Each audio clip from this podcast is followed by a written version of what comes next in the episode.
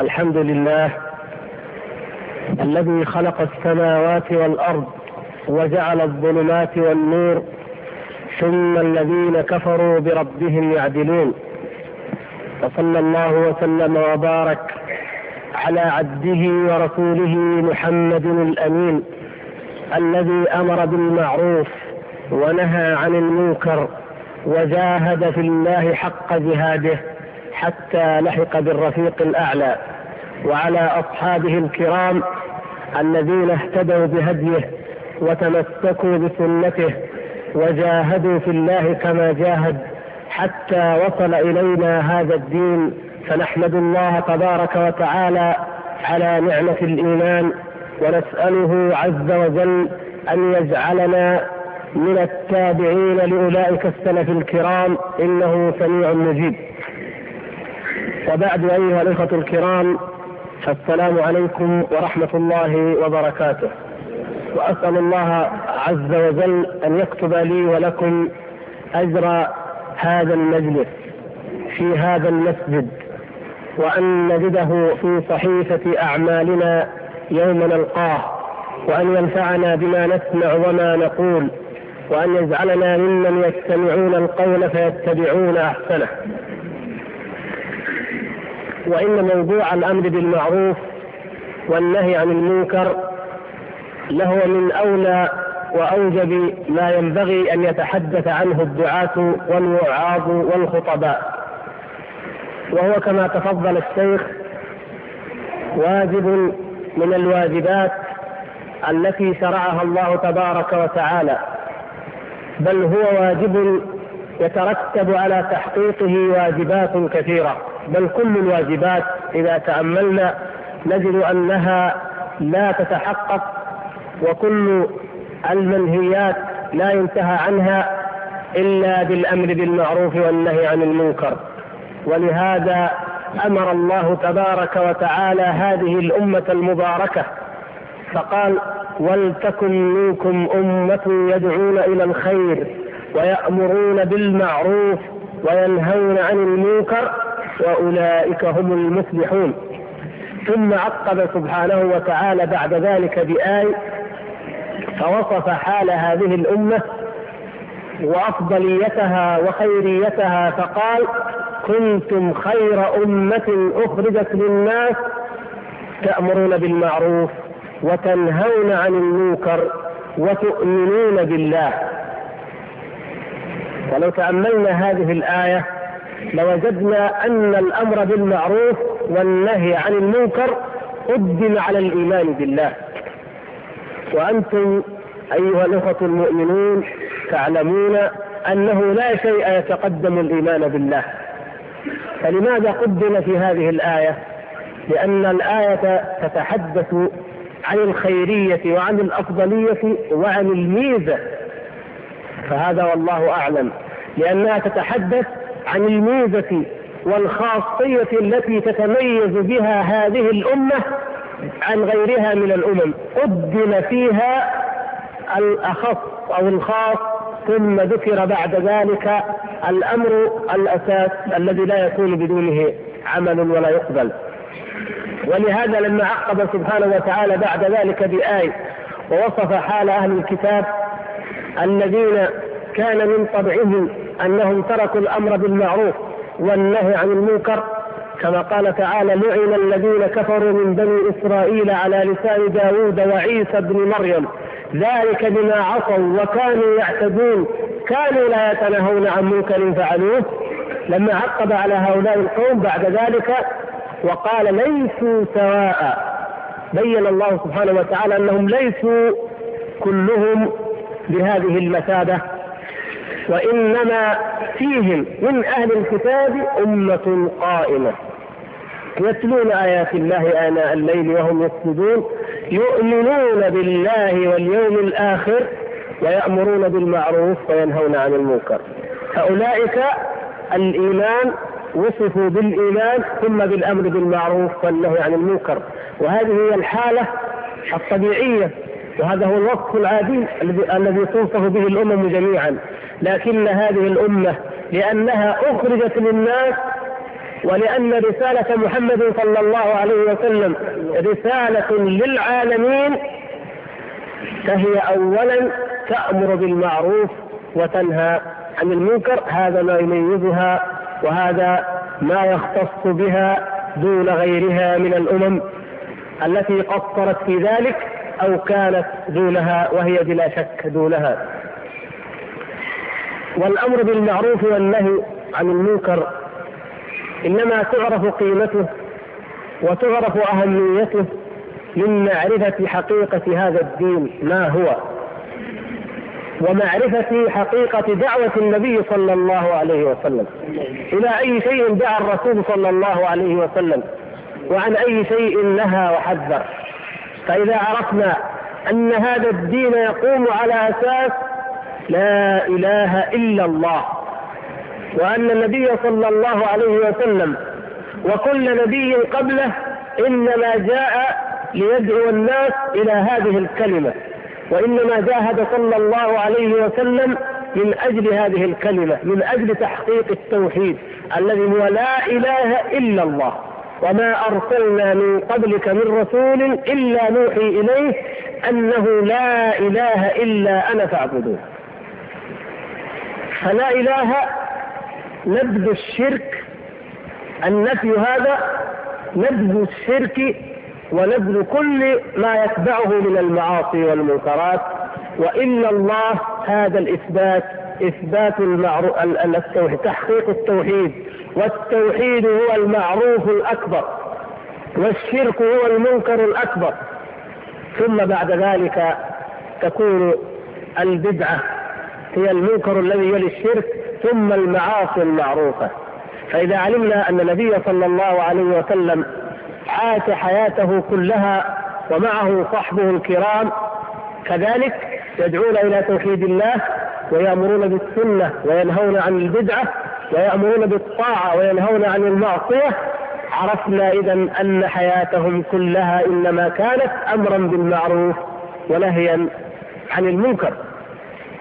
وهكذا من سار بعدهم واقتفى منهجهم حتى وقعت الغربة التي يعيشها المسلمون ونعاني منها في هذا الزمان. وقعت غربة الإسلام واندرست معالمه وأصبح المسلم يعيش كالقابض على الجمر وتفشت المنكرات نتيجة تقصير الأمة وإخلالها بهذا الشأن وكأنما حل ببني إسرائيل قد وقع بها. ونعوذ بالله أن تنزل بها اللعنة كما نزلت بأولئك. نعم. نسينا أن الله تبارك وتعالى قد خصنا وميزنا بذلك. ونسينا أن الجهاد الذي هو أعلى درجات التضحية والفداء إنما هو من أجل أن يعبد الله أن يعبد الله وحده ومن أجل الأمر بالمعروف والنهي عن المنكر. ولهذا قال عز وجل بعد أن قال أذن للذين يقاتلون بأنهم ظلموا وإن الله على نصرهم لقدير. لماذا وصفهم بعد ذلك بآي؟ قال الذين إن مكناهم في الأرض أقاموا الصلاة وآتوا الزكاة وأمروا بالمعروف ونهوا عن المنكر ولله عاقبة الأمور. فالإنسان يأمر بالمعروف وينهى عن المنكر في حال الضعف وفي حال بداية الدعوة وهو أيضا يأمر بالمعروف وينهى عن المنكر في حال التمكين وفي حال القوة. وحسبنا بهذا حسبنا أن نعلم أنك أيها المسلم دائما في حالة أمر بمعروف ونهي عن المنكر. وأقل ما يجب ذلك الواجب العيني وهو في نفسك أن تنهى أن تأمر نفسك بالمعروف وأن تنهاها عن المنكر هذا فرض عين على كل مسلم. ثم بعد ذلك كما قال صلى الله عليه وسلم من رأى منكم منكرا فليغيره بيده فمن لم يستطع فبلسانه. ثم الدرجة الثالثة التي مع الأسف أصبحت هي ذاتها مفقودة إلا عند من رحم الله الإنكار بالقلب. ففرض عيني على كل مسلم أن يأمر بالمعروف وينهى عن المنكر في نفسه وفيما تملك يده في بيته وفي إدارته وفي مدرسته وفي كل ما له عليه سلطة وولاية ومقدرة على التغيير باليد. وفرض على الأمة جميعا أن يكون فيها من يأمر بالمعروف ومن ينهى عن المنكر.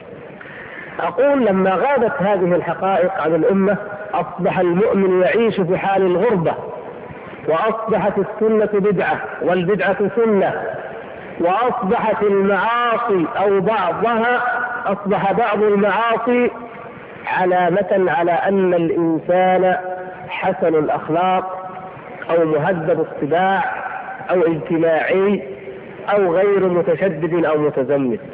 وأصبحت الدعوة إلى ترك بعض المنكرات الظاهرة علامة على أن هذا الإنسان فيه وفيه من الصفات التي لا تليق وليست بصفات مدح على أي حال. كيف وصلنا إلى هذا الحال؟ وما هو العلاج؟ نحن الليلة كما تفضل الشيخ من العنوان لا نريد أن نتحدث عن أهمية الأمر بالمعروف والنهي عن المنكر في ذاتها وعن وجوب ذلك وعن فرضيته. ولكن الحديث إنما هو عن القواعد عن بعض أو شيء من القواعد والضوابط في الأمر بالمعروف والنهي عن المنكر. وقد تقولون أو يحسن أو يجمل أن نتحدث عن القواعد والضوابط مع قلة الآمرين بالمعروف والناهين عن المنكر. وهل وصل الأمر بالمعروف والنهي عن المنكر إلى حد الانتشار والعموم الذي يحتاج إلى أن يوضع له قواعد وضوابط؟ أقول لكم أيها الإخوان الحق أن الأمة ما تزال في غيبوبة عن هذا الأمر إلا من رحم الله تبارك وتعالى. ولكن ذلك لا يعني أن نغفل عن القواعد الشرعية وعن الضوابط التي يتحقق بها الأمر بالمعروف والنهي عن المنكر. ولعل من أسباب ذلك أنه وجدت ولله الحمد توبة وعودة إلى الله سبحانه وتعالى من قبل الشباب ومن قبل الشيوخ الذكور والإناث أصبحت الأمة الإسلامية ولله الحمد على أبواب فجر جديد بإذن الله تبارك وتعالى. وأصبحنا نرى أن ما تعيشه الأمة من واقع مظلم إنما هو ظلمة ما قبل بزوغ الفجر بإذن الله سبحانه وتعالى. وإنما هو مخاض تعقبه ولادة جيل لا تأخذه في الله لومة لائم هذا الذي نؤمله ونرجوه. ونسأل الله تبارك وتعالى أن يحققه.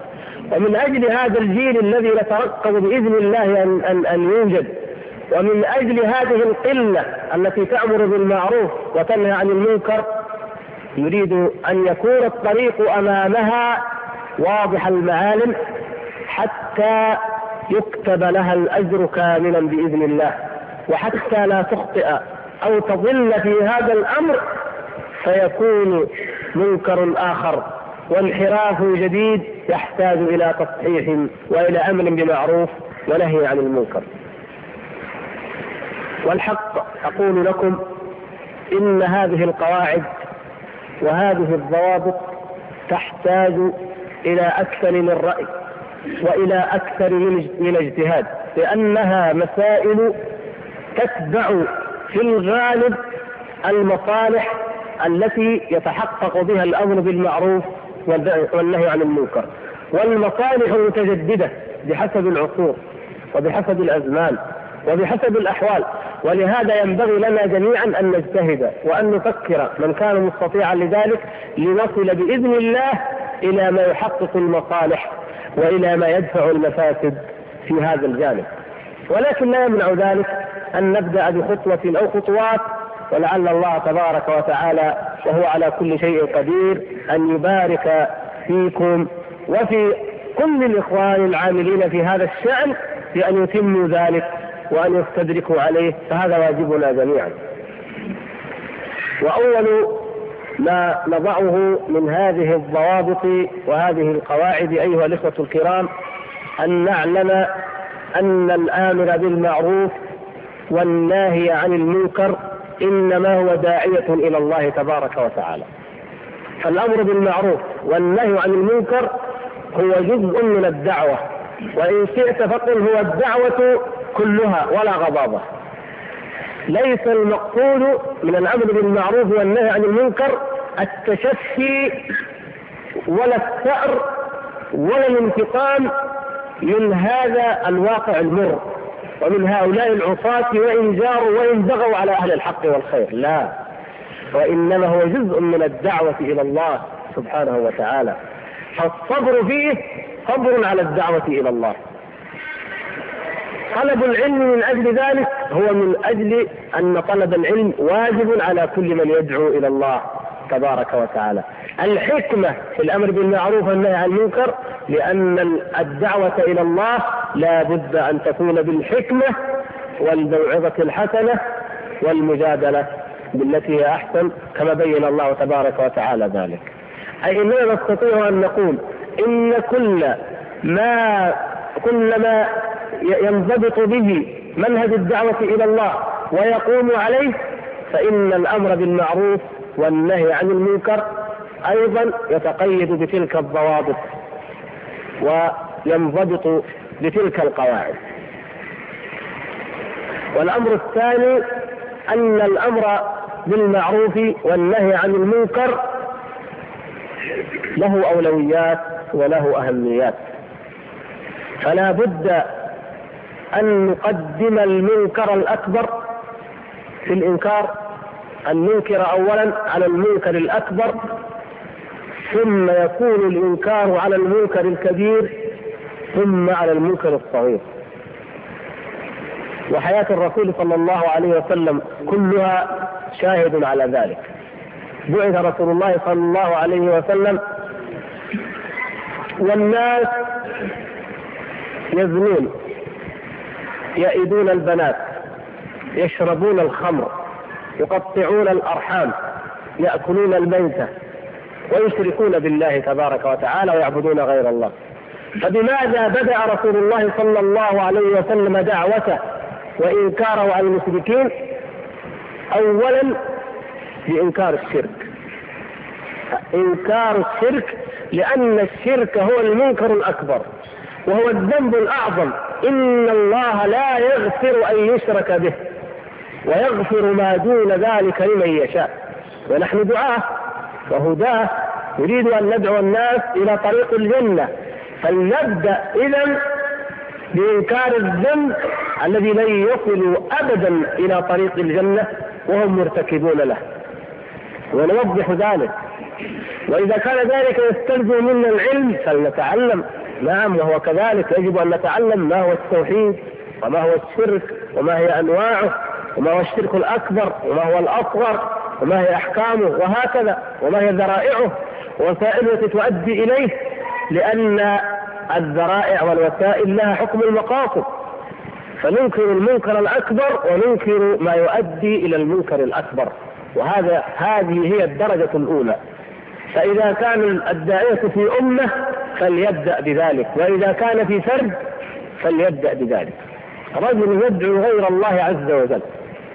رجل يتحاكم إلى الطواغيت. رجل يذبح لغير الله سبحانه وتعالى. أول ما نهتم بأن ندعوه إليه أن يتخلى عن هذا الشرك وأن يسلم قلبه وروحه لله وحده لا شريك له. قل إن صلاتي ونسكي ومحياي ومماتي لله رب العالمين لا شريك له. وبذلك أمرت وأنا أول المسلمين. فيجب أن نهتم بأن ندعوه اولا إلى تحقيق التوحيد. أرأيتم لو أن أمة من الأمم تعبد الأضرحة والقبور تدعو غير الله وتستغيث بغير الله وتذبح لغير الله وتتحاكم إلى غير شرع الله تبارك وتعالى وتعيش مع ذلك نجد أنها تملأ المساجد للصلاة. نجد أن وعاظها ينكرون الزنا ينكرون شرب الخمر ويجتهدون في ذلك. هل ترون هذه الأمة يمكن أن تصل إلى أن تكون من الخي... التي فضلها الله سبحانه وتعالى وأعطاها الخيرية على العالمين؟ أو أن الدعوات تلك تنجح في أن تصبح هذه الأمة كذلك مهما دعي ومهما تكلم عن تلك الفروع لا يمكن أبدا بأي حال من الأحوال. فكل دعوة إصلاحية أخلاقية لم تقم أولا على التوحيد على الأمر بالمعروف الأكبر وهو التوحيد وعلى النهي عن المنكر الأكبر وهو الشرك فإنها دعوة مخفقة لا تنجح بأي حال من الأحوال. وكذلك الفرد. لو دعوت إنسانا من هذا النوع فحافظ على الصلاة. ترك الزنا ترك الخمر ولكنه يدعو غير الله ويحلف بغير الله ويعدل بالله تبارك وتعالى غيره ويعترض على قضاء الله. وما أشبه ذلك مما يخل بالإيمان وبالعقيدة. يصلي لله ولكنه لا يدري أين الله. كما يقول بعض الناس في كل مكان. وهو سبحانه وتعالى قد أخبرنا أنه على العرش على العرش الرحمن على العرش استوى سبحانه وتعالى. فهو فوق المخلوقات على العرش. صلى تهجد تعبد ولكنه يتعبد لإله يظنه في كل مكان. هل حقق هذا الإنسان حقيقة الإيمان؟ إذا لماذا نقول أن البدء بالعقيدة والبدء بالتوحيد هو الأساس حتى إذا عبدنا نعبد الله تبارك وتعالى على بصيرة وعلى برهان. ومن هنا كانت هذه هي البداية التي لا تتجاوز. وبعد ذلك ينطلق الإنسان. الإنسان العاق لوالديه عافانا الله وإياكم من ذلك. وهو أيضا قاطع لرحمه من الأقربين. بأي شيء نهتم ونبدأ معه في الدعوة والإصلاح والإنكار. نبدأ أولا بالحق الأعظم لأنه ليس لأحد بعد الله تبارك وتعالى حق أعظم من حق الوالدين. قبل بقية الأرحام قبل الجار وقبل سائر الحقوق حق الوالدين. فإذا إذا أردت أن تأمر بالمعروف أو أن تنهى عن المنكر فرتب هذه الحقوق ورتب هذه أنواع المعروف وكذلك رتب أنواع الشرك وابدأ بالأهم ثم الأهم. أي في اهتمامك في ذاتك. ولا يمنع ذلك أن تبدأ دعوتك بالمحبة بالحكمة بالحسنى. نعم نحن نقول إنها جزء من الدعوة إلى الله. لكن الاهتمام الذي في نفسي أنا أن أغير أولا عنده المنكر الأكبر وأن أزيل عنه هذا المنكر حتى إذا بقيت عنده كبائر فإنها أهون من الأكبر وهي كبائر ولكن أيضا أسعى إلى تغييرها. ولكن بعد أن أكون قد اطمأننت إلى أن المنكر الأكبر ولله الحمد قد قضي عليه وأنه لا وجود له. والمجتمعات التي يقل فيها أو يختفي فيها الشرك بوضوحه الشرك الأكبر المخرج من الملة لا يجب أيها الإخوة الكرام أن تغفل هذه القضية. أنا أنبه إلى هذا لأننا مغزوون لأن المجتمعات التي والدت التوحيد ولله الحمد وهي عليه بفضل الله تبارك وتعالى وبفضل الذين قاموا بدعوة التوحيد التجديدية أثابهم الله عز وجل بخير الثواب. مع ذلك هذه المجتمعات تغزى والقلوب إذا طال عليها الأمد تقسو والغفلة تعتري الناس والشيطان يوسوس وإلا فقد كانت الأمة كلها على التوحيد. كانت الإنسانية جميعا على التوحيد حتى حدث الشرك في قوم نوح. إذا لا نطمئن ونقول دعونا من هذا الكلام ولنتكلم في الربا والزنا والخمر وما أشبه ذلك ونترك الأمر التوحيد والشرك. لا. لا بد أن ندعو إلى ذلك حتى الذين لا شرك فيهم. نذكرهم ونذكر أنفسنا بذلك. ولهذا قال الله تعالى يا أيها الذين آمنوا آمنوا. لاحظوا هذا الشيء. الثبات على الإيمان الاستمرار عليه هو الأساس وبعد ذلك على هذه القاعدة تقوم جميع الطاعات. ولو أننا عرفنا حقيقة التوحيد أيها الإخوان ولو أننا اجتنبنا المنكر الأكبر الذي هو الشرك ما أكلنا الربا والله. ولا رضينا بالخمر ولا بالزنا أبدا. انظروا إلى هذه القضية وتأملوا. الذي يأكل الربا لماذا يأكل الربا؟ في الحقيقة لماذا يأكل الربا؟ أليس لأن قلبه قد غلب عليه حب الدنيا؟ يعلم أنه حرام. يأكل الربا يأكل الرشوة وأمثال ذلك من المنكرات. يرتكبها لماذا لماذا هذا الحرص؟ لماذا هذا العمل؟ وهو يعلم أنه حرام؟ لأن القلب في الحقيقة ضعيف الإيمان أو فاقد الإيمان. ولهذا آثر الحياة الدنيا على الحياة الأخرى وأتبع نفسه هواها. فإذا بدأ معه أو ذكر بالأساس وإن كان يقول أنا الحمد لله على التوحيد وعلى الإيمان ولا شرك عندي نقول هل نسيت شرك الإرادة؟ وهل نسيت شرك المحبة؟ إذا تغلغلت محبة شيء في القلب حتى تطمس على محبة الله ورسوله هذا شرك. وإذا أريد أمر ما حتى يقدم على أمر الله ورسوله هذا شرك. نعم هو شرك خفي ولكنه شرك. فإذا لا بد أن نعرف أن كل منكر فأساس له أساس من الشرك. بل قد كان بعض السلف يطلق على كل الذنوب شرك. لا بقصد أنها تخرج صاحبها من الملة كما فعلت الخوارج. هذا أمر معلوم لكم جميعا.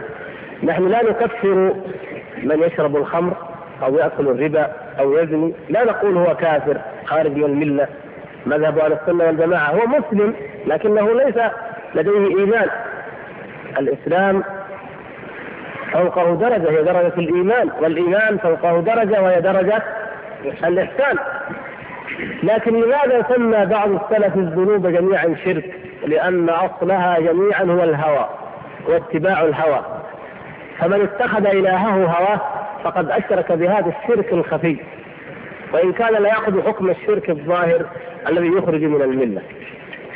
فهذه قاعدة يجب أن نتنبه لها أيها الإخوة الكرام ونحن نأمر بالمعروف وننهى عن المنكر وندعو إلى الإيمان بالله تبارك وتعالى. القواعد والضوابط التي يجب الاهتمام بها في حال الأمر بالمعروف والنهي عن المنكر أن نبدأ بإنكار المنكرات الظاهرة أو بعبارة أخرى أن نهتم بإنكار المنكرات الظاهرة أكثر من من اهتمامنا بإنكار المنكرات الخفية والمستترة. وهذه القاعدة تحقق المصالح جميعا. تحقق القضاء على المنكر الظاهر وتحقق القضاء على المنكر الخفي.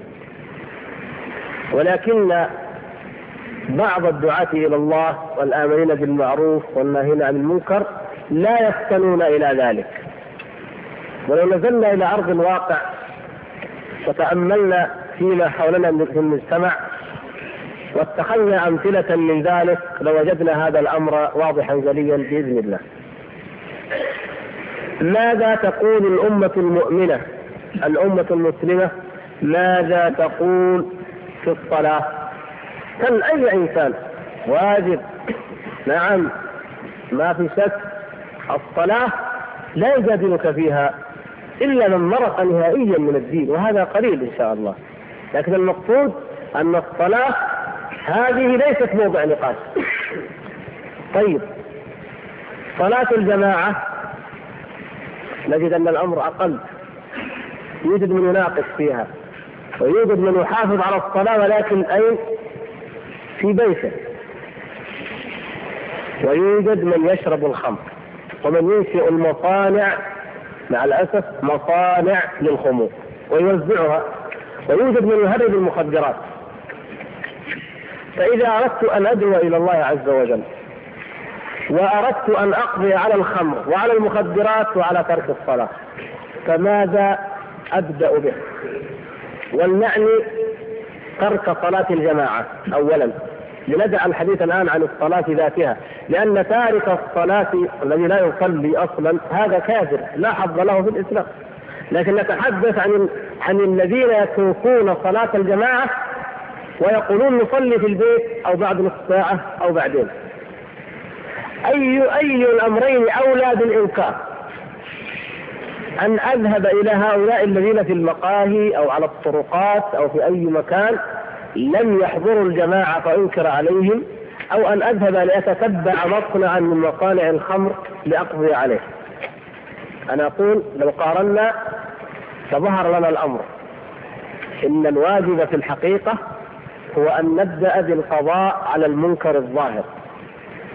المنكر الظاهر أولا شيوعه وانتشاره مما يوجب غضب الله تبارك وتعالى ومقته. وأما المنكر المستتر فإنه مستتر بذاته لا يزال دون درجة الشيوع.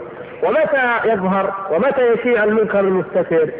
إذا تركت المنكرات الظاهرة حتى تصبح معروفا. فإذا أصبحت المنكرات الظاهرة معروفا انتقلت إلى أن تكون معروفا والعياذ بالله انتقل المنكر المستتر إلى أن يصبح منكرا ظاهرا. وهكذا الحال. ونحن في هذا المجتمع عايشنا هذا الأمر. بل كل العالم الإسلامي. قبل ثمانين سنة أو سبعين سنة أو ما أشبه ذلك. لم يكن في العالم الإسلامي وفي هذه جزيرة العرب جميعا بالذات لم يكن فيها إنسان يحلق لحيته ابدا. أول من علمنا هذه العادة هم الغربيون هم الإنجليز وأتباعهم لما جاءوا إلى بلاد المسلمين. الناس في المدن أو القرى لا يفعلون هذا المنكر الظاهر. والتدخين كيف كان حال الذي يدخن قبل 30 سنة و40 سنة؟ منكر ظاهر كبير. سكت عن هذين المنكرين ووقع ما وقع في شأنهما حتى أصبحا الآن وكأنهما شيء عادي. عند الذي ينكر المنكر أصبحت أقل شأنه. لماذا؟ لما وقع التهاون. بل أصبح عند كثير من الناس أن هذه الإنكار أو الحديث عن هذه الأمور أمر لا قيمة له. إنسان يتحدث عن حلق اللحية عن التدخين إيش هذا الإنسان؟ يتحدث عن الغطاء غطاء الوجه يجد المرأة تغطي وجهها. يا أخي نحن الآن في أمور أخطر من هذا يا أخي. تكلمنا في هذه الموضوعات نعم لو كلمت هذا الإنسان عن الزنا لقال نعم لا بأس. طيب لماذا ينتشر الزنا؟ ومتى يصبح الزنا الزنا منكرا ظاهرا؟ إذا أصبح التبرج هو المعروف. أصبح التبرج معروفا في المجتمع صار الزنا منكرا ظاهرا ثم بعد ذلك يتحول الأمر فيصبح الزنا هو المعروف عياذا بالله. نفس العملية تستمر ولهذا لما أصبح التدخين كأنه من المعروف أصبح الخمر منكرا وقد يظهر أحيانا. فلما انتشرت الخمر على نطاق واسع ووفدت إليه المخدرات أصبح الكلام عن الخمر كأنه عفى عليه الزمن. وأصبح المطلوب الان من الخطباء والوعاظ أن يتحدثوا عن أي شيء عن المخدرات. يا شيخ لا تتكلم بالخمر بسيط الخمر. المصيبة الكبرى الآن المخدرات. يقول طيب صحيح. لماذا انتشرت؟ تهاونا في السيجارة فجاءت الكاس فتهاونا فيها فجاءت المخدرات. وما لا ندري نسأل الله العفو والعافية ما ندري ماذا يكون حالنا بعد ذلك لو تهاونا أيضا في المخدرات. والعياذ بالله. والتهاون حاصل حاصل ويجب علينا أن نعترف بذلك لنشجع أنفسنا على أن ندعو إلى الله وأن نتدارك أنفسنا قبل أن يعمنا الله تعالى بعذاب وهلاك ومصيبة من عنده. نسأل الله العفو هذا واقع ولا ينكره إلا مكافر. فالمنكر الظاهر أيها الإخوة الكرام وأضرب أعود المثل الأول ترك صلاة الجماعة هذا منكر ظاهر لا يجوز لنا بأي حال من الأحوال أن نتهاون فيه بل به نبدأ وعليه يقوم إنكار المنكر الباطل. نتعاون. أقل ما في الأمر إن لم أغير أن أتصل بمن يغير ولم يكلفني ذلك شيئا بالتليفون بالهيئة وبلغها عن هذا الذي عن هذا المكان هذا المقهى هذا التجمع. أبدا. ولا تنظروا إلى من يقول ابدأ بالحسنى. طيب نعم. نحن نقول لا بد من البدء بالحسنى ولا بد من البدء بالحكمة. هذا لا شك فيه لكن أهي في كل أمر وفي كل وقت. صاحب المحل الذي تمر عليه كل يوم وهو يسمع الأذان ويبيع ويشتري أو يشرب الشيشة في المقهى أو في أي شيء ويسمع الأذان ويخرج يصلون ويخرجون وهو في مكانه جالس أول يوم تعبه ثاني يوم تنصحه ثالث يوم تخبر عنه الهيئة قالوا يا أخي ما ما أتصرف. الدعوة إلى الله لازم تكون بالحكمة. إيش الحكمة التي تريدون؟ حتى يقنع الإنسان حتى يتفهم. يقولون لك كذلك. أوصل بنا الحال. إلى أن أصبحت الصلاة مما يقنع به المسلم؟ سبحان الله. الصلاة أمر معلوم لدى كل إنسان. لا لا يجهل ذلك جاهل أبدا. وبالذات في المدن وفي القرى وهذا أمر معروف. فإذا كان يجب علي أن أتلاطف مع تارك الصلاة واشرع معه بدعوة طويلة حتى يقتنع بعد شهور أو سنين اذا متى أصل إلى إنكار المنكرات التي فعلا تحتاج إلى صبر وتحتاج إلى اناه متى؟ لا هذه الأمور نعم لا نقول بالعجلة لا نقول بالتهور بل نحن هنا نضع الضوابط ونمنع التهور ونمنع الاندفاع ونمنع العجلة لكن الضوابط لا تعني الالغاء شيء مؤلم مؤسف أن بعض الإخوة الدعاة يقولون لابد من الحكمه ولابد من ضوابط ولابد من قواعد فكانت النتيجة أن لا إنكار لمنكر. لا إذا وصلنا إلى أن لا ننكر أي منكر بحجة الحكمة وبحجة الضوابط فهذه خسارة كبرى نعيشها. لا أبدا. وإنما المنكرات الظاهرة المعلوم أنها منكر يجب أن يكون تعامل المجتمع كمجتمع ككل حازما معها. حاسما فيها. الأب الرسول صلى الله عليه وسلم وهو سيد الحكماء في دعوته وبكل حياته أمر أن نضرب الإبن إذا لم يصلي بعشر. نعم. قبل ذلك ثلاث سنوات موعظة وأمر وتشجيع أمر بالحسنى وبالتشجيع. لكن في العاشرة ضرب. انتهينا. فإذا جاء أحد لماذا تضرب؟ هذا هذا ما سنه رسول الله صلى الله عليه وسلم. أما لو أنا أخطأت لم آمر ولم انه ولم أشجع ولم أحث ولم احب بدأت بالضرب أكون خالفت سنة الرسول صلى الله عليه وسلم. هذا لا هذا خطأ. أنا أنكرت المنكر وأمرت بالمعروف بطريق مخالف للسنة. لكن أيضا الذي يقول لا إذا كبر ابنك أخيه خلي أخ لك. خلي يعمل منكرات وأخيه. وبعدين وخذ وخذ إلى متى؟ فكل واحد من سمع اخى ابنه فأصبح المجتمع كله أخوة في المعصية ما شاء الله. لا لا يجوز ذلك ابدا. يجب على على الزوج أن يكون حازما مع زوجته. نعم يعظها اولا يذكرها ينصحها. لكن لو أدى الأمر إلى أن يضربها بعد أن يبذل جهده ينصح. يضربها حتى لا تذهب إلى السوق فليضربها. وهذا واجب عليه. وإلا فهو عياذا بالله ديوث نعم. إذا ذهبت الخياط وذهبت إلى البقال ودخلت الأسواق وأماكن الملابس وهذا يراها وهذا يكلمها وهذا وهذا وذهبت الساعتين والثلاث تنطلق من البيت. بعد العصر وترجع آخر الليل كما يفعل بعض الناس تذهب إلى الشواطئ. لا شك أن من يرضى ذلك في أهله أنه ديوث عافانا الله وإياه. وأنه يجب في هذه الحالة الحسم ولو أدى إلى الضرب. نعم. وإذا حزم كل أب وكل زوج قضينا على هذه العادة السيئة المقيسة التي نخشى أن يعمنا الله بعقاب من أجلها. فإذا حرصنا على القضاء على الزنا وكلنا حريص على ذلك وكلنا يجب أن نهتم به لأن الله عز وجل قال وذروا ظاهر الإثم وباطنه.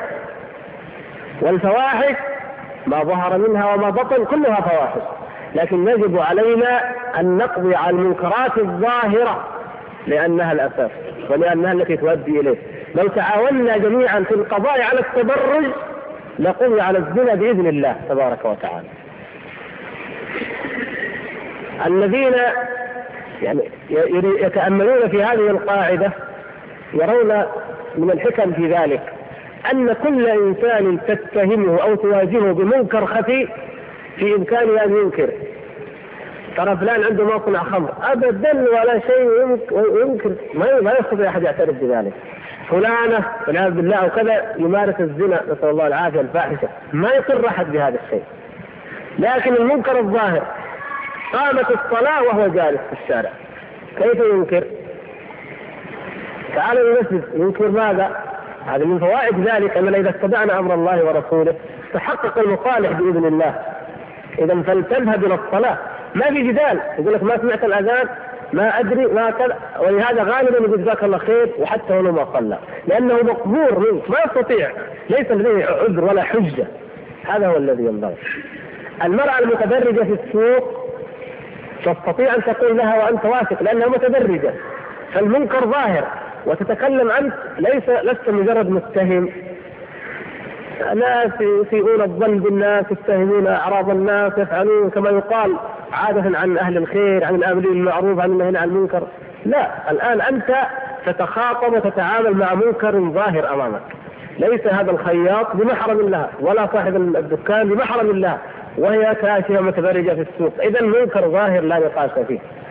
اذا لا بد أن ينكر هذا المنكر ولا بد أن يقضى عليه بكل وسيلة بالدعوة والوسائل العامة لنشر الحق والخير بالتعليم وأيضا بالقوة وبالحزم المهم كقاعدة عامة أن نبدأ بالمنكر الظاهر ونتعاون في القضاء عليه وهذا بإذن الله يقضي على المنكرات الباطنة دون أن نتهاون أيضا في شأن المنكرات الباطنة.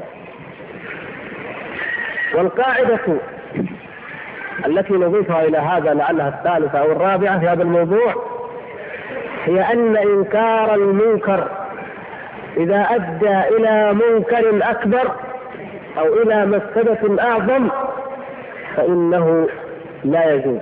في هذه الحالة لا يجوز. كيف هذا؟ نعم.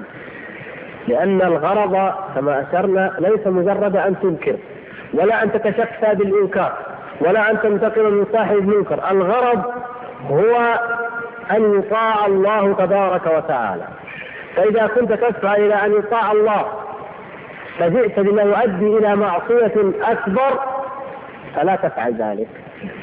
لا تأتي والله تبارك وتعالى قد بين ذلك في القرآن وللنبي صلى الله عليه وسلم وأصحابه. يقول عز وجل ولا تسبوا الذين يدعون من دون الله فيسبوا الله عدوا بغير علم. كذلك زينا لكل أمة عملهم. نعم. نهى الله تبارك وتعالى المؤمنين أن يسبوا آلهة المشركين. لماذا؟ ألا تستحق السب؟ بلى. بلى. ومن أولى وأحق بأن يسب ويشتم من من المعبود من من دون الله سبحانه وتعالى من الأصنام والأوثان الحي منها والجماد. هذه ولكن إذا أدى ذلك إلى منكر أكبر وهو أن يتجرع المشركون فيسب الله ورسوله. لا نعوذ بالله. لا نفعل ذلك. وهذا قد لا يفصل إليه بعض الشباب. نسأل الله العفو والعافية. ومن المصائب أيها الإخوان أن يقع هذا في مجتمعنا أن يوجد في ظل هذا المجتمع الذي ترتفع المآذن فيه ولله الحمد كل حين تملأ الأجواء بالتكبير والشهادة لله تعالى بالتوحيد ولمحمد صلى الله عليه وسلم بالرسالة وتجد من يسب الدين. إذا في أي مجتمع نتوقع أن لا يوجد سب الدين أن يخلو من سب الدين؟ إذا كان هذا المجتمع الذي يعاقب الإنسان لأنه لم يلتزم بصلاة الجماعة. فكيف من من يسب الله ورسوله؟ لكن هذا هو الواقع. فلا بد إذن أن ننتبه إلى هذا الأمر. فلا ننكر المنكر إذا توقع أن يأتي أو أن يقع منكر أكبر منه. وأيضا لا ننكر المنكر بوسيلة غير مشروعة. المنكر منكر. هل أنكر المنكر بمنكر آخر؟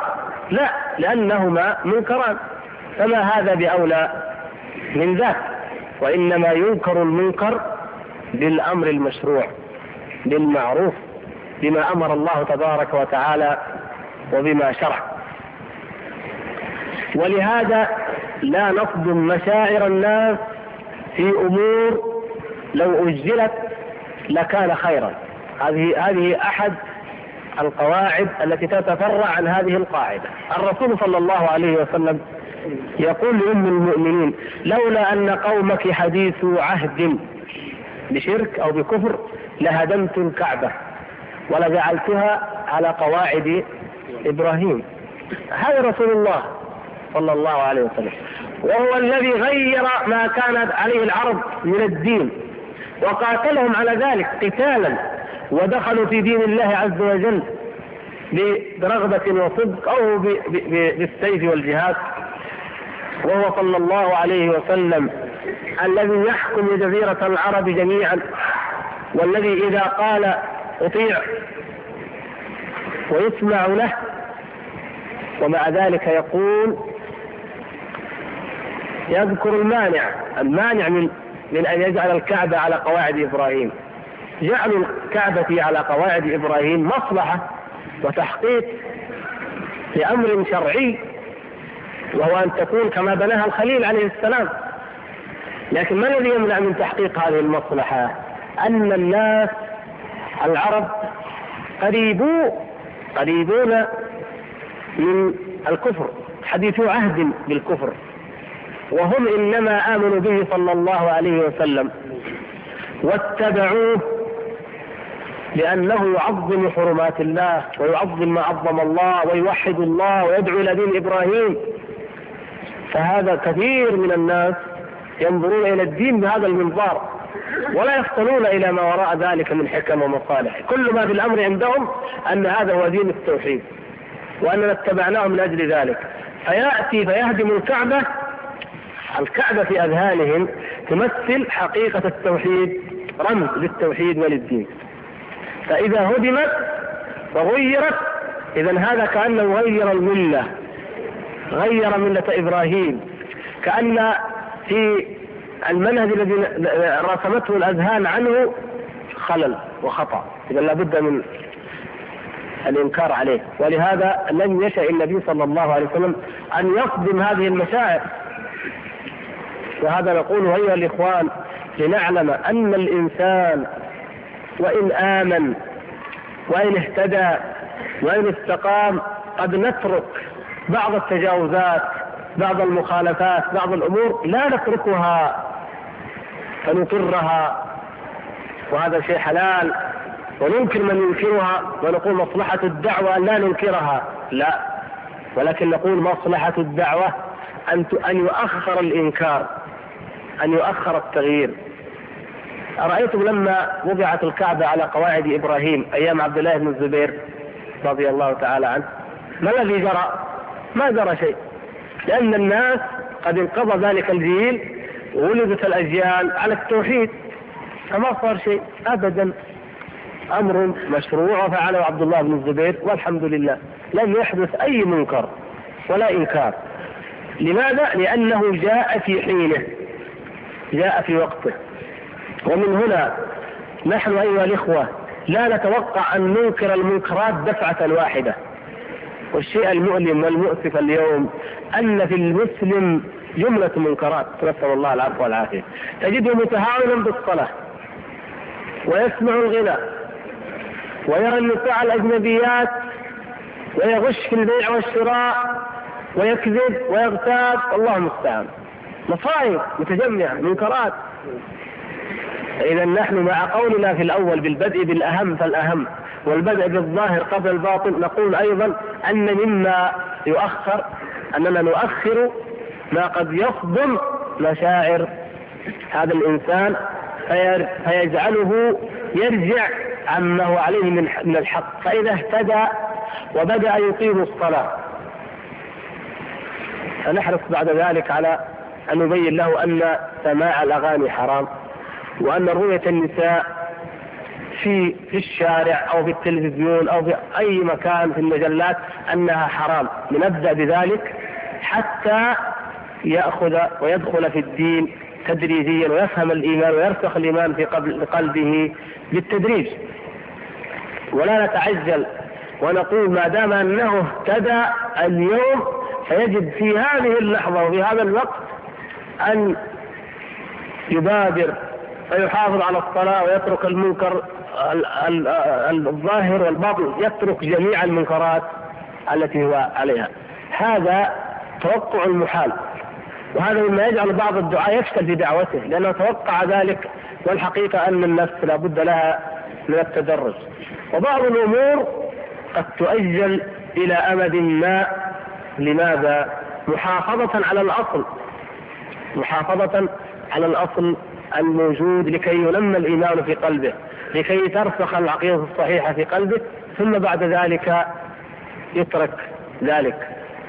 ولعل من الأمثلة التي قد توضح هذا أن الدعاة إلى السنة وكلكم دعاة إلى السنة جعلنا الله وإياكم كذلك كلنا ولله الحمد نحارب البدع وندعو إلى السنة. لكن أرأيتم إذا اقتصر الدعاة إلى السنة إلى إنكار الغلو في محبة النبي صلى الله عليه وسلم. فقط. ينكر الغلو في محبة النبي صلى الله عليه وسلم منكر. لأنه صلى الله عليه وسلم هو الذي أنكره وعلمنا أن ننكره. وتعلمون الأحاديث في ذلك. لكن لو أننا نقتصر فقط أن نذكر أحيانا على أن الغلو في محبة الرسول صلى الله عليه وسلم حكمه كذا وكذا. هذا مدخل لأهل البدع ومدخل لبعض المهتدين الذين قريبوا عهد بالبدع أن يقولوا إن هؤلاء الناس لا يعرفون من محبة النبي صلى الله عليه وسلم إلا النهي عن الغلو فيها لا يتحدثون عنها ولا يأمرون بها إذا ماذا ما هو الواجب في هذا الحال؟ أن نبدأ وأن نهتم بالتذكير بمحبة الرسول صلى الله عليه وسلم وبطاعته صلى الله عليه وسلم ونجعل النهي عن الغلو فيه مع ذلك وضمنه وإلا فقد يفتن بعض الناس من هذا الباب يفتنه الشيطان أو يفتنه شياطين الإنس بمثل هذه الشبهات. ولا يخفى عليكم الأمثلة التي توضح ذلك في واقعنا اليوم. ومن الضوابط والقواعد في الأمر بالمعروف والنهي عن المنكر أن الإنكار أيها الإخوة الكرام على العالم وعلى الفقيه وعلى الكبير الفاهم ليس كالإنكار على المبتدئ وحديث العهد للمعصية والجاهل. أرأيتم لو أن أحدا من خيار الصحابة رضي الله تعالى عنهم جاء فبال في المسجد وحاشاهم من ذلك. كيف يكون الإنكار عليه؟ شديدا. لأن هذا أمر لا يمكن يفعله الإنسان من خيار الصحابة ممن عرف الإيمان وحقيقته.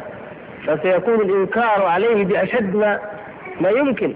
وبذلك وقائع من السيرة من إنكار النبي صلى الله عليه وسلم. كما أنكر على أبي ذر لما قال لبلال يا ابن السوداء فأنكر عليه النبي صلى الله عليه وسلم إنكارا شديدا. يا أبا ذر إنك امرؤ فيك جاهلية. إنكار شديد. جاهلية التي هرب وخرج منها الصحابة. أبو ذر رضي الله تعالى عنه تحمل المشاق وأرسل أخاه فلما لم يجده جاء وجاء إلى الكعبة. تعرفون قصته؟ وجاهر بالإيمان وضرب حتى أصبح كما يقول هو كأنه نصب يعني كأنه صنم صب ذبحت عليه الذبائح من كثرة ما فيه من الدماء. وكل ذلك بذات الله ومن أجل الله.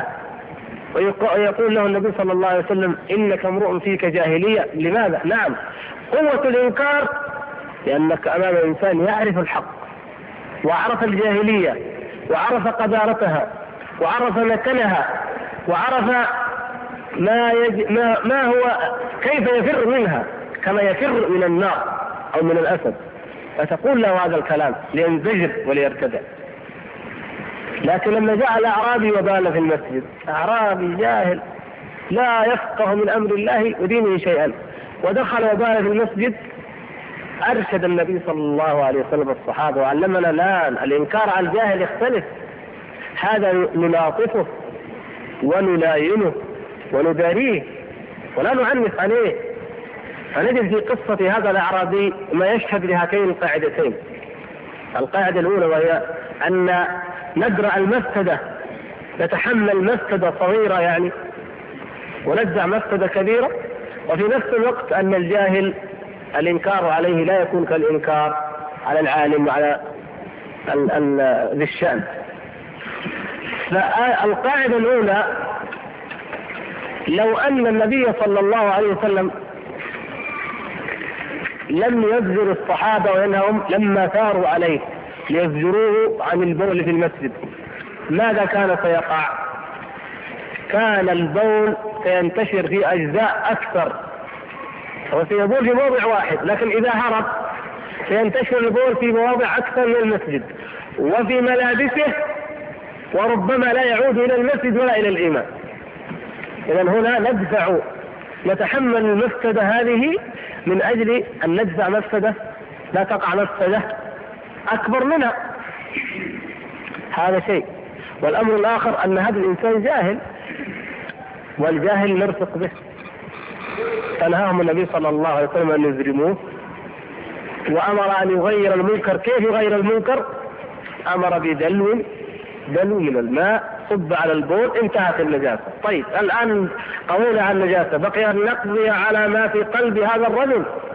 كألفه النبي صلى الله عليه وسلم و وهو صلى الله عليه وسلم كما قال معاوية بن الحكم السلمي والله ما كهرني ولا نهرني. بأبي وأمي ما رأيت قبله ولا بعده معلما مثله صلى الله عليه وسلم. لا يوجد معلم أرفق من النبي صلى الله عليه وسلم ولا أحكم. لما رأى الأعرابي هذه هذا الرفق وهذه المعاملة ممن كان يظن أنه أكثر الناس شدة ولا شك أن الرسول صلى الله عليه وسلم وأكثر الناس محافظه على بيوت الله وأكثر الناس قوة في الحق لكنه يوازن بين المصالح والمفاسد صلى الله عليه وسلم لما رأى منه اللطف الليل صلى فقال اللهم ارحمني ومحمدا ولا ترحم معنا أحدا ليش؟ القلب ما يزال فيه. ما في إيمان. وما يزال ضغينة هؤلاء الذين ثاروا عليه. وأظهروه بمظهر الإنسان الذي لا يليق. اذا ولكن من يرحم من؟ محمد صلى الله عليه وسلم. هذا هو المطلوب. هو إذا حب الرسول صلى الله عليه وسلم الحمد لله سيهتدي. وفعلا ويكون ذلك. ولكن أيضا نحن لا ينبغي لنا أن نجبو قلوب الناس عنا. فالجاهل نعلمه ونترفق به ونبين له. وكما ينقل في سيرة الحسن والحسين رضي الله تعالى عنهما أنهما كانا ماشيين أو كانا جالسين في المسجد فدخل رجل يتوضأ فلم يحسن الوضوء وهما صبيان صغيران. لم يحسن الوضوء. فقال له أيها الشيخ نحن طفلان صغيران اختلفنا كيف نتوضأ؟ فاحكم بيننا لترى أي الذي يتوضأ أحسن من الآخر. فتوضأ الأول كما توضأ رسول الله صلى الله عليه وسلم. توضأ الثاني الآخر كما يتوضأ الرسول صلى الله عليه وسلم. فقال له احكم فقال احكم بأنكما توضأتما على السنة وأنا لا أحسن الوضوء.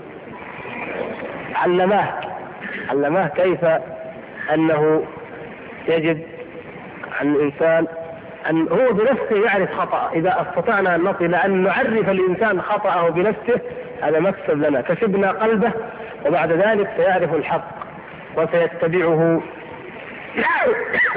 بإذن الله تبارك وتعالى. فالحقيقة أن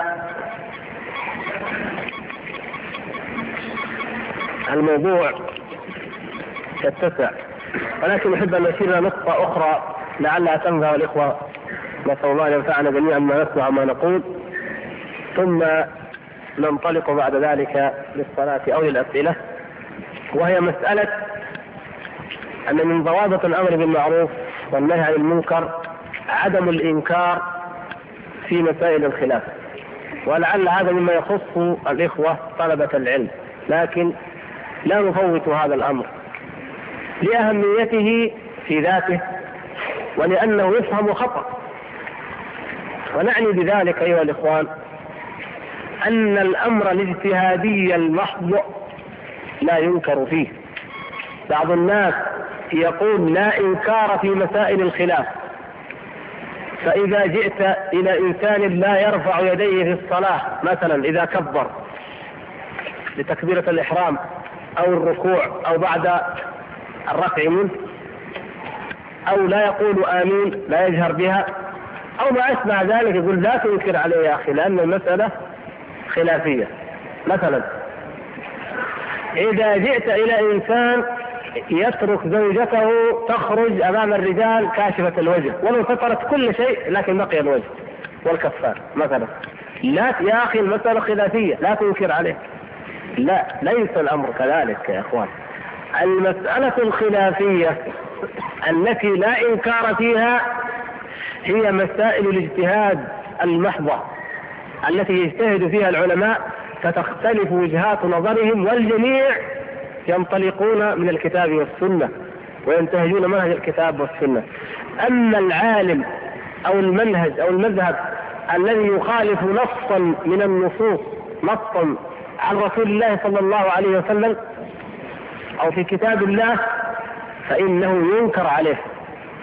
نعم ينكر عليه وإن أخطأ فقال بذلك بعض الأئمة. أخطأ بعض الأئمة وقالوا بذلك هذا لا يمنعني عن الإنكار.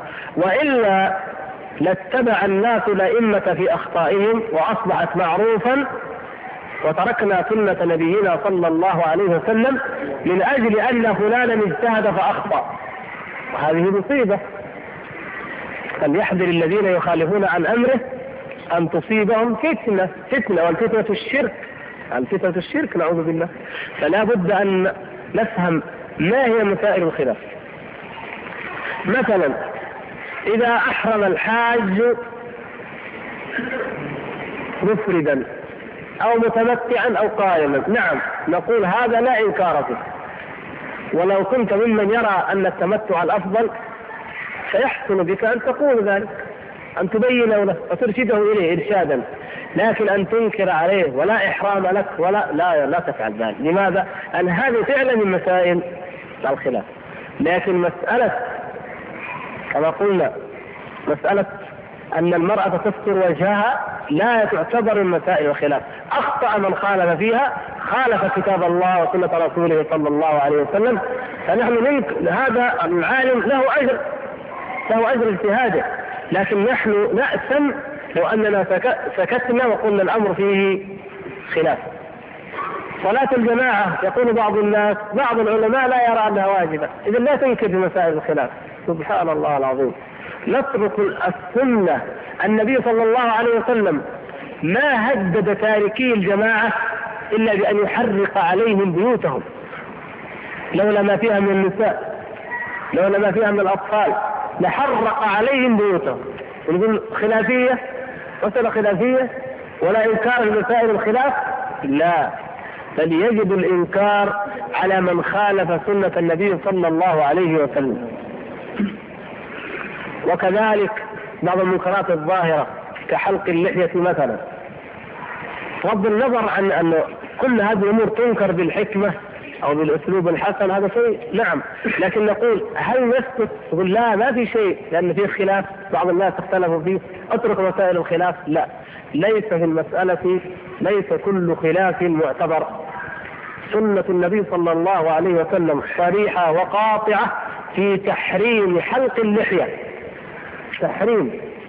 ولم يثبت عنه عنه صلى الله عليه وسلم على الإطلاق أنه أخذ منها.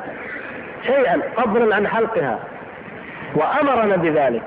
فإذا لا نقول هذه مسائل الخلاف بل هذه مما يجب أن ننكر فيه وأن لا نرضاه ولا نقره.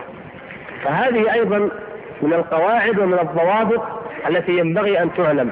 أما مسائل الخلاف في أحكام في بعض المعاملات في الربا بعض المعاملات مثلا في البيع عفوا في البيع والشراء ما يتعلق به. هل هي أمور تلحق بالمباح أو تلحق بالحرام أو تلحق بالربا؟ مثلا بعض الأشياء التي ليس فيها نص وإنما اجتهد العلماء فيها. ايلحقوها بالحلال أو بالحرام؟ يشتبه فيها الأمر. فنقول هذه نعم لا إنكار فيها بمعنى أن نعاملها كالمنكر الصريح. ولكن ما موقفنا؟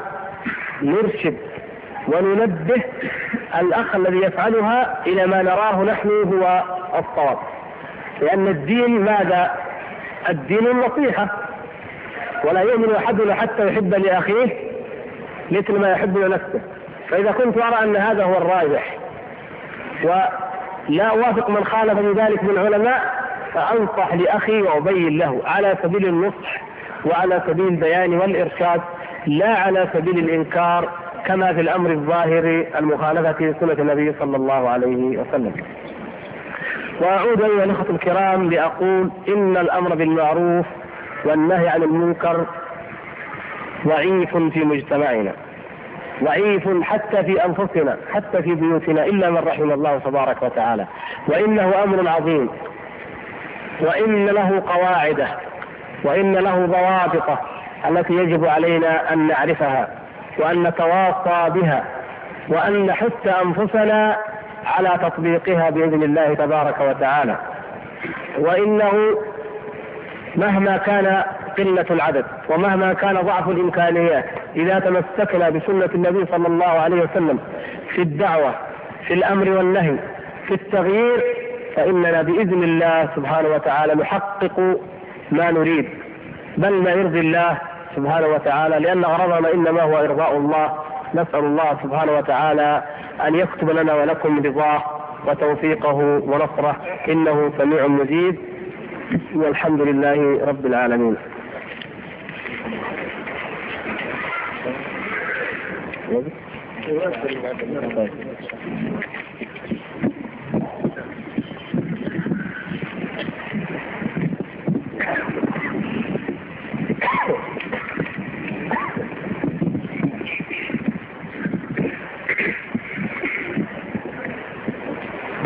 محاضرنا خير الجزاء وأثابه الله ورزقنا الله وإياكم العمل بما سمعنا ومحاضرة الشهر القادم سيكون محاضرنا فيها إن شاء الله تعالى فضيلة الشيخ أبو بكر الجزائري وسيكون إن شاء الله في مساء يوم 28 من الشهر القادم للأهمية. ولدينا الآن رصيدا كثيرا من الأسئلة ولنختار منها شيئا قليلا نظرا لضيق الوقت.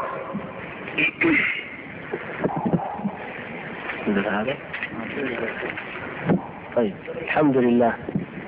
هذه مشكلة وإن كانت خارجة عن نطاق الموضوع قليلا. تقول الكاتبة أنا امرأة متزوجة.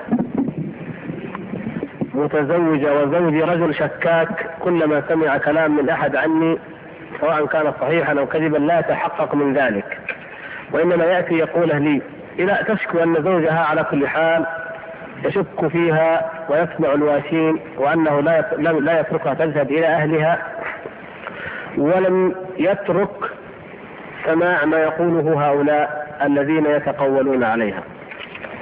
والحقيقة أن هذه المشكلة منتشرة في المجتمع الآن. الشك شك الرجال في النساء في نسائهم منتشر وليس خاصا بهذه الأخت. وما سبب ذلك أيها الإخوان إلا التهاون التهاون في الاختلاط التهاون في المكالمات التهاون في أمور أخرى تؤدي إلى وجود الشك وإلى حدوث الشك.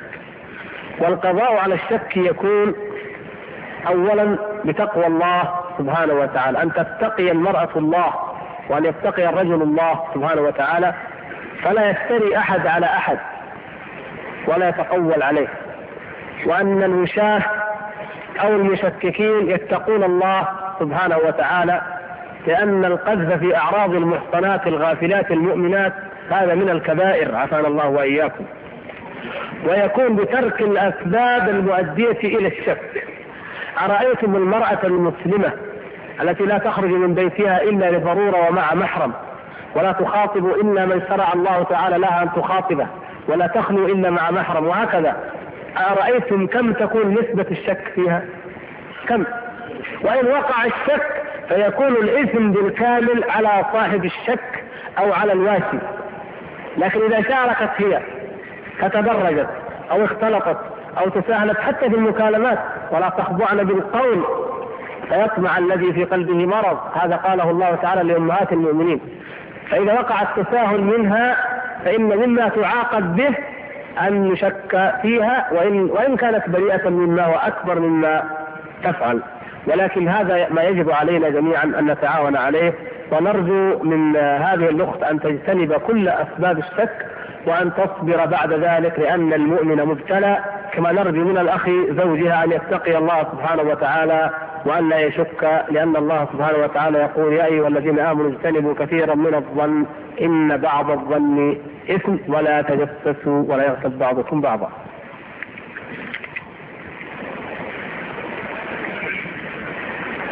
يقول الأخ آه، ما من ستر على مؤمن ستره الله في الدنيا والآخرة، ما هو الضابط في عملية الستر؟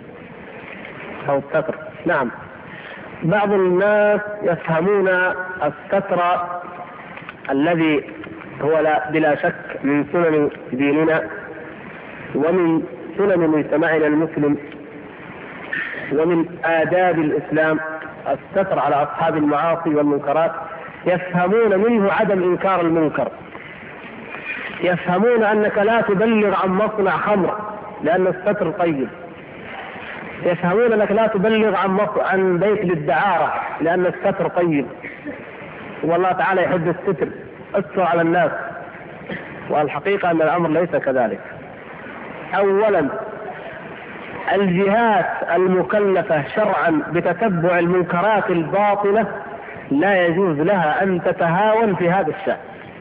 الجهات الهيئة مثلا رجال الشرطة المخدرات وما يلحق بهم.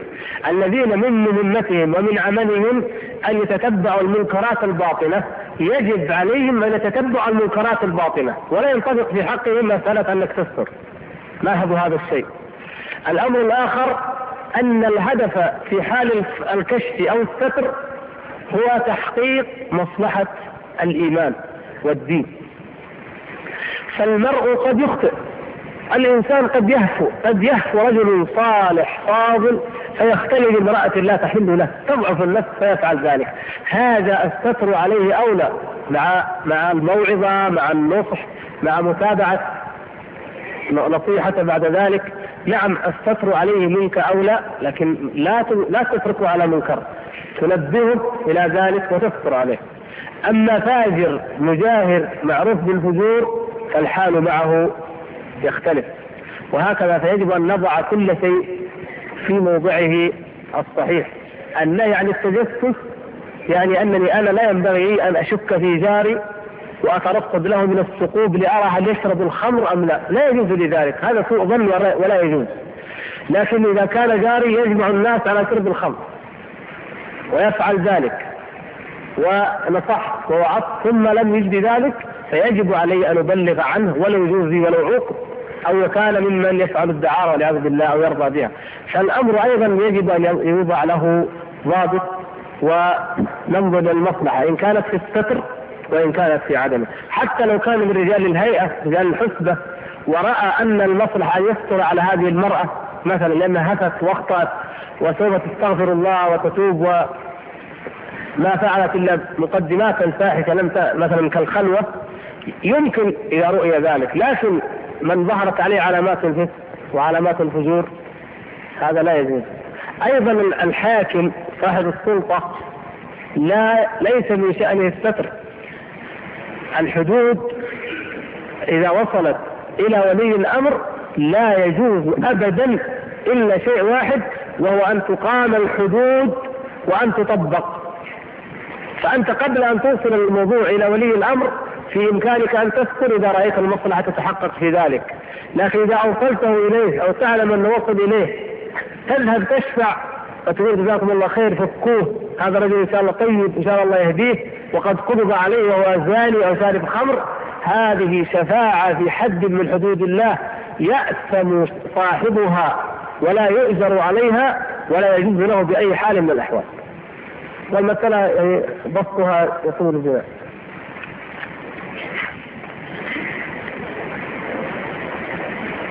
يقول الأخ الأمر بالمعروف والنهي عن المنكر في هذا الزمان هو قمة الجهاد خصوصا وأن المستعمرين للمسلمين لم يستخدموا السلاح كما هو معروف في الاحتلال بل استخدموا تفشي المنكرات بين الأمة.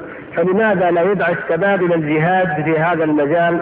ويوضح لدى الشباب أن الجهاد في هذا المجال أولى من حمل السلاح في أي بلاد المهم وما رأيكم؟ هو نعم هو جزء من الجهاد. بل نحن كما أثرنا أن الجهاد إنما يكون من أجل ماذا؟ من أجله. أذن للذين يقاتلون بأنهم ظلموا وإن الله على نصرهم لقدير. هذا الإذن بالجهاد. بعد ذلك بين الله تعالى بعدها بآيات. قال الذين إن مكناهم في الأرض أقاموا الصلاة وآتوا الزكاة وأمروا بالمعروف ونهوا عن المنكر. إذا الجهاد يكون من أجل الأمر بالمعروف والنهي عن المنكر. فهو من الجهاد ولا بد فيه من الصبر. حتى العبد الصالح لقمان قال لابنه يا بني أقم الصلاة وأمر بالمعروف وانهى عن المنكر واصبر على ما أصابك. فالأمر بالمعروف والنهي عن المنكر مقترن بالصبر كما أن الجهاد مقترن بالصبر المرابطة والصبر والمصابرة.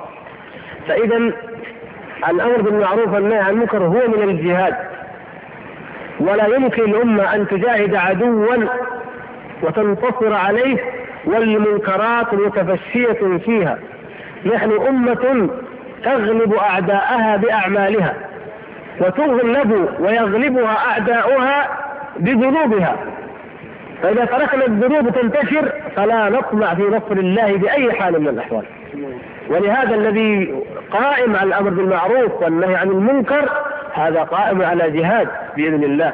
والله تعالى عندما قال والذين جاهدوا فينا لنهدينهم سبلنا الجهاد في الله أعم من مجرد القتال قتال الكفار. هو أعم من ذلك. الجهاد في الله عز وجل هو جهاد الدعوة التي تشمل الأمر بالمعروف والنهي عن المنكر وطلب العلم وإحياء السنة وقتال الكفار كل ذلك من الجهاد في الله الذي قال وجاهدوا في الله حق جهاده نسأل الله ان يجعلنا وإياكم كذلك.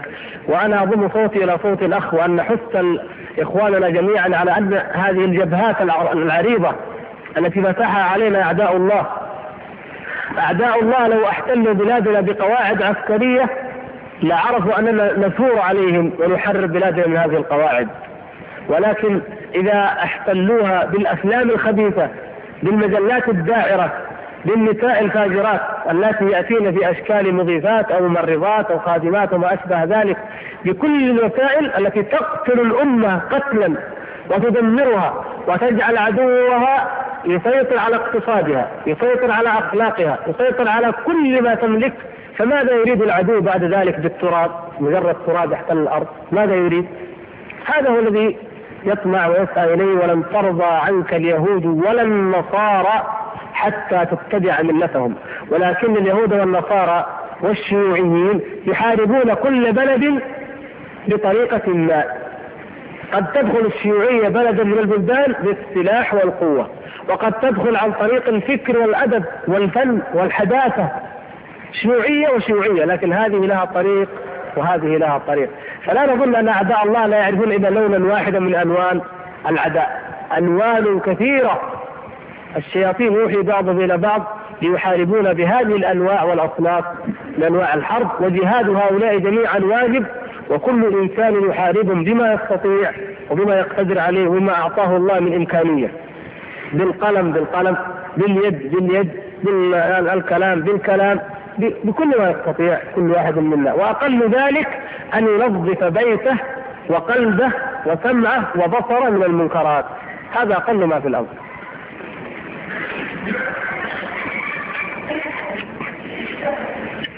النساء المتبرجات هل لكل أحد أمرهن بالمعروف ونهيهن عن المنكر؟ وما الضابط في ذلك؟ يجب علينا جميعا أن نتعاون على إنكار تبرج النساء. لكن هل يعني ذلك أن كل واحد منا يذهب إلى المرأة ويخاطبها في السوق؟ منا من يخاطب أولياء الأمور منا من يخطب ويحاضر في الجمع. خطبة جمعة وما أشبهها يحذر من ذلك. منا كرجال الهيئة الحسبة من يذهب بنفسه ويباشر ذلك العمل في السوق مثلا. منا من يؤلف الكتب في هذا الشأن منا من يأتي إلى إلى كتب العلماء وفتاوى العلماء في هذا الشأن فيطبعها ويوزعها. وهكذا جهود يا إخوان جهود يجب أن تتكاتف وكل منا مسؤول عن هذا الدين. المذيع في الإذاعة مسؤول أن يحارب هذا في الإذاعة. التلفزيون مسؤول عن أن أن يتطهر من التبرج وأن يدعو الأمة المسلمة إلى ترك التبرج. والا ياثم أنا في مسجدي آثم إن لم أدعو الناس وأعظهم بذلك. رجل الحسبة يأثم إن لم ينزل إلى السوق ويباشر العمل ذلك ويأخذ التعهد عن الآباء وهكذا. التبرج هذا وغيره من المنكرات يجب على كل إنسان. من أكبر كبير إلى أصغر صغير يجب علينا أن نتعاون بقدر ما نستطيع لأن نقضي عليه.